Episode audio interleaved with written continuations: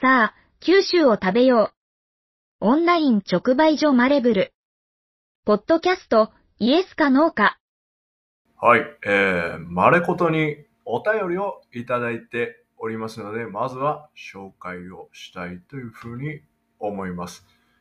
えー、10月20日ですね。ツイッターでついつい言ってしまいますが、X でいただきました。トロリさんという方からありがとうございます。100億円あったら何するの？問いが方針やビジョン策定に一番しっくりくると思いました。実現可能かじゃなくて方向性を示すために。私は農作業とアウトドアアクティビティの体験ができて、野菜の販売やアウトドアグッズの物販と飲食店の集まった複合施設を作るということで、えー124回山村達也さんゲストにお招きした100億円あったら何すしますの？というところで、えーコメントをいただきました。ありがとうございます。やっぱりですね、複合施設っていいですよね。あの、農地の周りは結構何もなかったりするので、えー例えばブドウ狩りだったり梨狩りだったりしても、もうそこに行って体験して、まあ結構ブドウとか梨とか車の中入れとくと温まっちゃって気になるので、すぐ家に帰るみたいなですね。まあ、クーラーバッグ持ってきてたらよかったみたいなことにもなっちゃって、えー他に遊びに行く、せっかくその地域に来たのに他に遊びに行ったり時間を潰したりするところがないっていうのも結構田舎の課題かなというふうに思ってますので、このアウトドアアクティビティ体験ができる、さらに農業体験もできるし、えー物販、飲食店の集まった複合施設っていうのがですね、まあ夢ですよね。100億円あったら、やっぱりイオン建てたいですよね。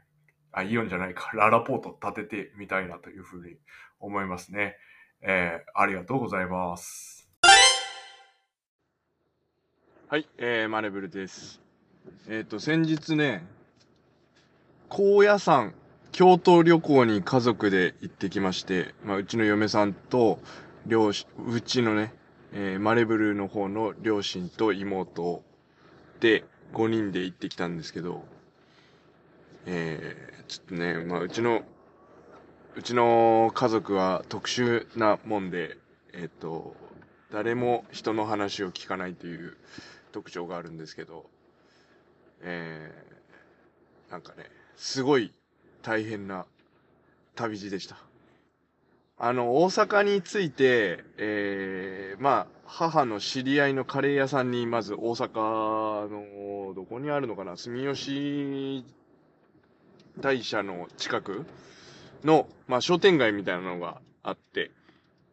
えー、そこの近くにカレー屋さんがあって、えっ、と、おばあちゃんが能形、福岡の能形の出身なのか、能形の方で、えっ、と、ちょっと入院されてて、まあ、うちの母親看護師なんで、えーそこで対応してたみたいな感じで、で、カレー屋さんに行って、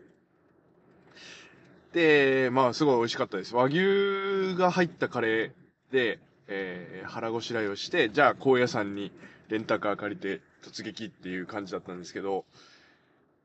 まあ、父親が運転してたんですけど、ナビを見ないし、なんかナビ見ないから、その、なんていうんかな。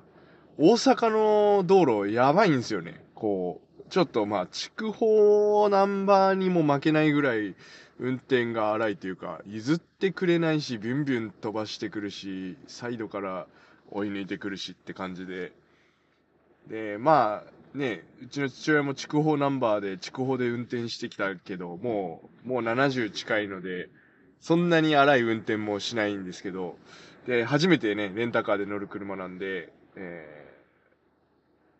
ー、お怖えって言いながら、で、僕がと助手席でナビを見ながらこう、言うんですけど、なんかナビもね、古くてね、ちょっとなんか、あの、呼吸が合わなかったみたいで、横で Google マップをつけながら、えー今、この次右だから右車線入ってて、みたいな感じで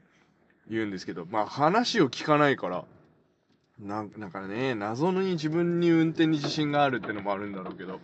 話聞かないからそっち右って言ってもこれかこの道かこの道右かみたいな感じでギリギリで曲がって、大阪のおいちゃんたちにパーってこう、クラクション鳴らされて怒られるみたいなことで、なんか本当命からがらですね、大阪を抜け出して高速に乗って、で、高野山もそのナビ見ないから、ものすごいこうカーブが来るじゃないですか。そのナビのね、画像見てたら、次もう180度曲がるぜっていう道も見ないから、こう、む、ものすごい遠心力来るんですよね。おーおーおお結構カーブ長いな、みたいな感じで。で、なんかもうこれ、あの、運転してる本人が、これ俺助手席乗ってたら酔うな、とか言って、そんな運転すんなよって思いながら、まあ、うちの嫁はかなり面食らってましたね。僕は意外と安全運転なんで、嫁助手席に乗せてる時は多分相当安全運転してるんで、えー、まあ、あれが筑豊のナンバーの運転の標準ということなのかな。で、高野山に行ったのはね、あの、父親が高校生の時に、まあ50年前ですけど、高校生時代に、えっ、と、寺の息子が同級生でいて、高野山でバイトをやってるみたいということで、あのー配膳のバイトをやったらしいんですよね。で、1年生の時に夏休み利用して1ヶ月間、えー、バイト行ったら、まあまあ山の中ですしね、えー、隔離されたところなんで、えっ、と、父親以外2年目以降誰も行かなかったと。もう6人で行ったけど、うちの親父だけ残って1人、また2年生の時に行って。で、弟も高校生の時に、父の弟も高校生の時に3年間行ったのかな。でもそこ、もう弟の時もみんなで行ったけど、次の年残ったのは弟だけみたいな、おじさんだけみたいな感じだったらしくて。で、まあ3年間そこに行っ、えー、まあ住職、当時ですね、えー修行中だったのか、えー若い住職さんが、もう今78歳ぐらいになってますけど、そこがお寺の住職さんになってて、えー高野山の、えーあれです、真田幸村が窒居したお寺、蓮華松院だったかな？えーに、まあ泊まれる。で、ご飯も食べれるし、お風呂も入れるみたいなことで、まあずっとね、10、10年前ぐらいからずっと行こう行こう行こう行こうって父親盛り上がってたんですけど、まあ我々は、ね、父親の思い出の地に別に興味ないし、高野山だし、精進料理でしょみたいな感じで、あんまり、あの、興味を示さず、やっと重い腰が上がっていったって感じで、まあ、えー、精進料理なんで、まあ肉とか出ないんですけど、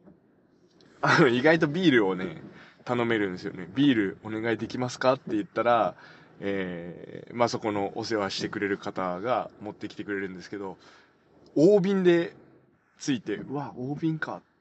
ちょっと、えっ、と、まあ、妹あんま飲まないんで4人で3本頼んだんですけど、1本開けるときには、もう高野山なんで、えー、9月、10月頭でしたけど、くっそ寒くて、ビールが全然進まない。もう、もう、風邪ひくかと思うぐらい寒くて。で、精進料理美味しいねって食べながら、まあ豆腐が一番美味しかったかな。豆腐と、まあ天ぷらも出してくれてて、美味しかったですけど、もう日本人はその酒飲みながら、え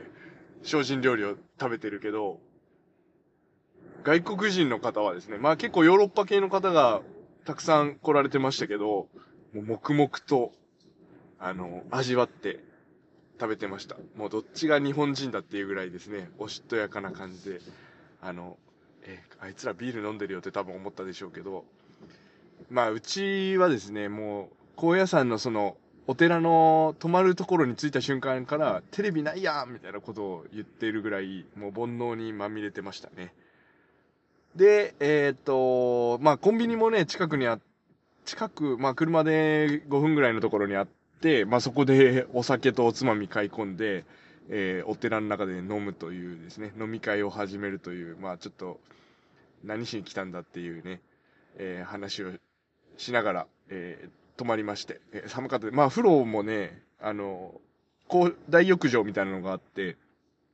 まあ外国の方あんまり一緒に風呂入るのが苦手なのか、あんまり人は、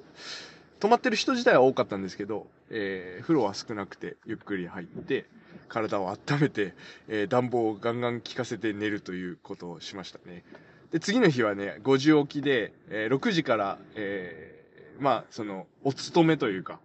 お経を読み上げるところを見て、ちょっとあの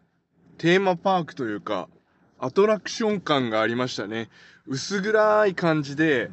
えー、まあ、奥に住職さんがいて、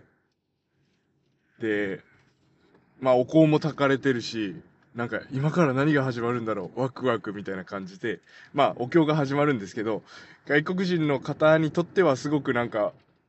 神秘的な空間で、えー、お経、まあ意味はわかんない、僕らもわかんないですから、意味わかんないお経を聞くっていう感じで、ちょっとこう、なんていうかな、ディズニーランドのなんか、アトラクション的な、えー、イメージでしたね。で、まあ日本語で説教というか説法があって、まあ命の大切さ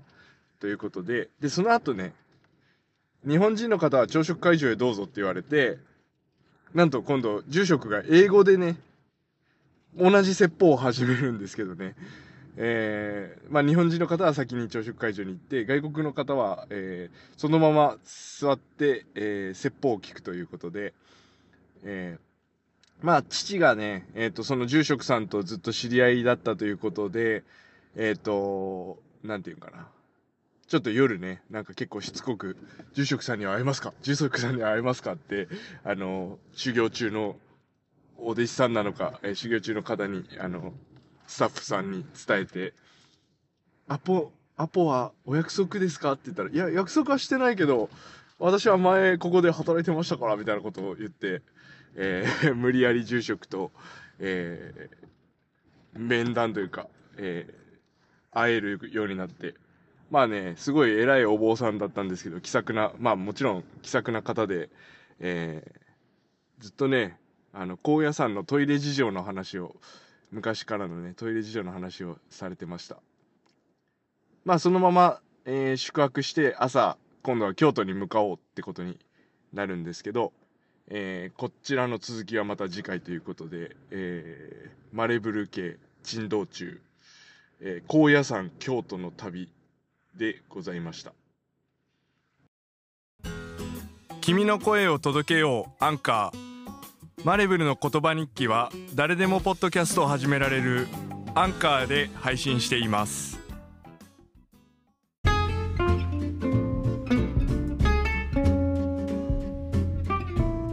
生産者と消費者を美味しさでつなぐ。オンライン直売所。あなたも。マレブルで地産地消しましょう。合言葉はイエスかノーか。